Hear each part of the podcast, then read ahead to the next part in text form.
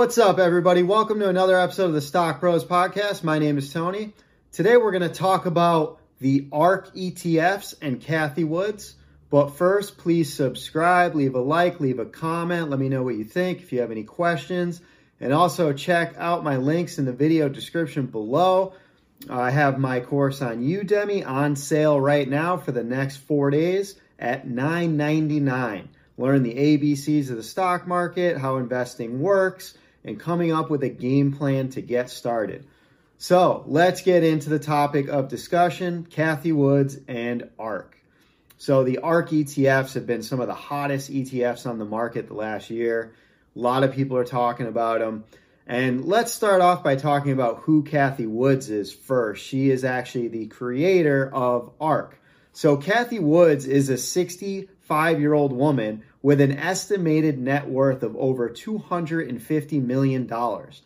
So Cathie has a Bachelor of Science degree in both finance and economics.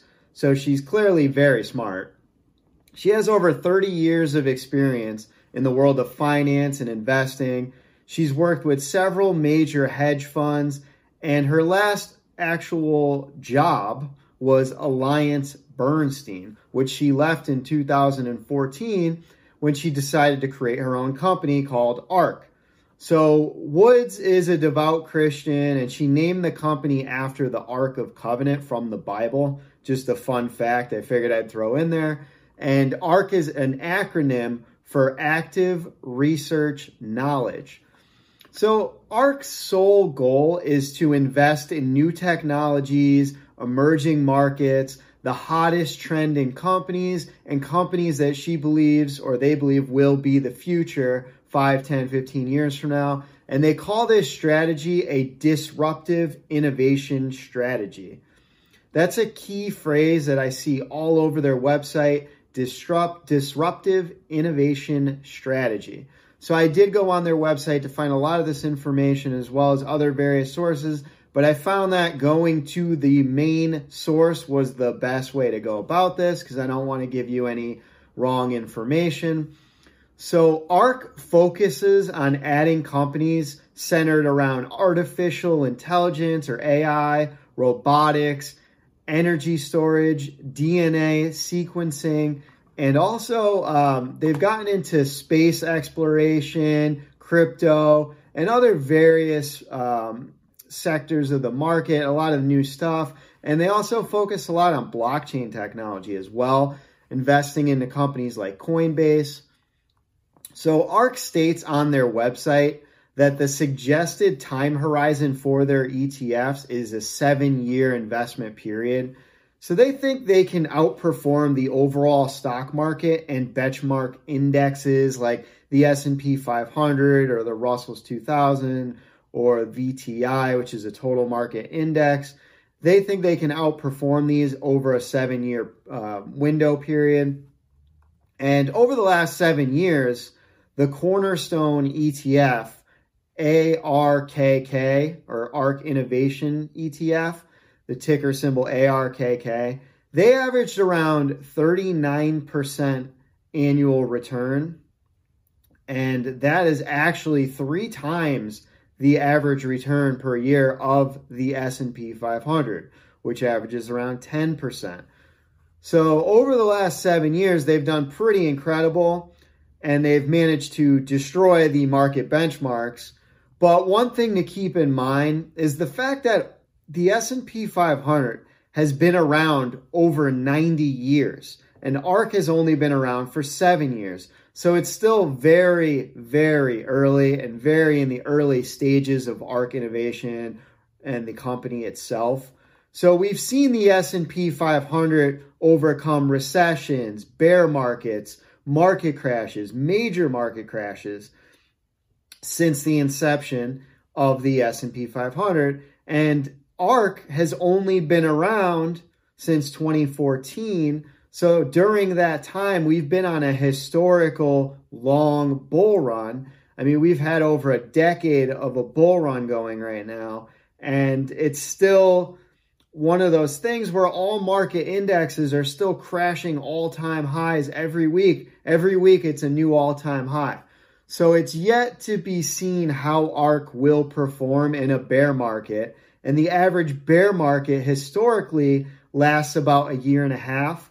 So until we see that happen, it's hard to really know how these types of uh, investments will do when stocks are actually trending down for a long period of time.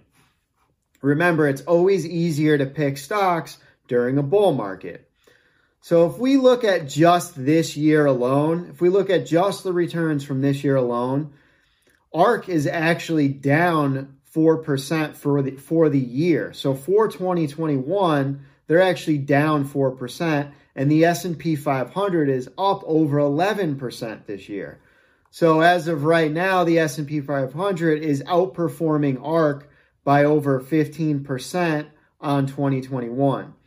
So over the last 7 years they've outperformed them, but this year the S&P 500 is actually significantly outperforming ARK. So obviously we're not even halfway through the year yet, so there's a lot of the year left to go. So we'll see how that plays out. So let's look at how these ETFs work. They haven't they have over 10 different ETFs and they actually do have mutual fund options as well, which I didn't know that until today. So they have an ETF for space ex- exploration, genome sequencing, EVs or autonomous vehicles, they have um, they have ones in crypto. They have 3D printing. They have a lot of different various industries and sectors of the market that are still very new, and they think that these mar- sectors of the markets are going to be the future and they're going to blossom into huge returns. So that there are two types of ETFs. There are actively managed ETFs and there are passively managed ETFs. All of ARK's ETFs are actively managed ETFs. So actively managed ETFs are ETFs that are buying and selling companies all the time. And these type of ETFs are better to have in a non-taxable account because anytime you're selling a company for a profit, you're going to have to pay taxes on that profit. So I'm not entirely sure how that's going to work at the end of the year when you're buying or you're, you're investing into an actively managed ETF where there's a lot of turnover. So that is something to consider. Obviously, it's not going to make a huge difference unless you have tens of thousands of dollars invested into these ETFs. Now, on ARK's website, they state that their turnover or their typical fund turnover is around 15% per year. So that's not a huge amount of turnover, but it is significantly more than a passively managed ETF a passively managed ETF, they may they may buy or sell new companies for the fund every quarter or every year. Whereas an actively managed ETF, they can do it every day if they wanted to. So, also the thing to consider with ARK ETFs is they do have higher expense ratios than passively managed ETFs. They're around 0.75 to 1% is what I've seen on average for all these different funds. So with a 1% ratio, you'll pay about $100 per year for every $10,000 you have invested, which isn't a lot, but over time, over the years with a lot of money invested, it could add up significantly. So that is something you want to consider as well. But the thing is, if these if these funds keep returning 40% per year, then it's well worth all these fees and it doesn't really matter that much.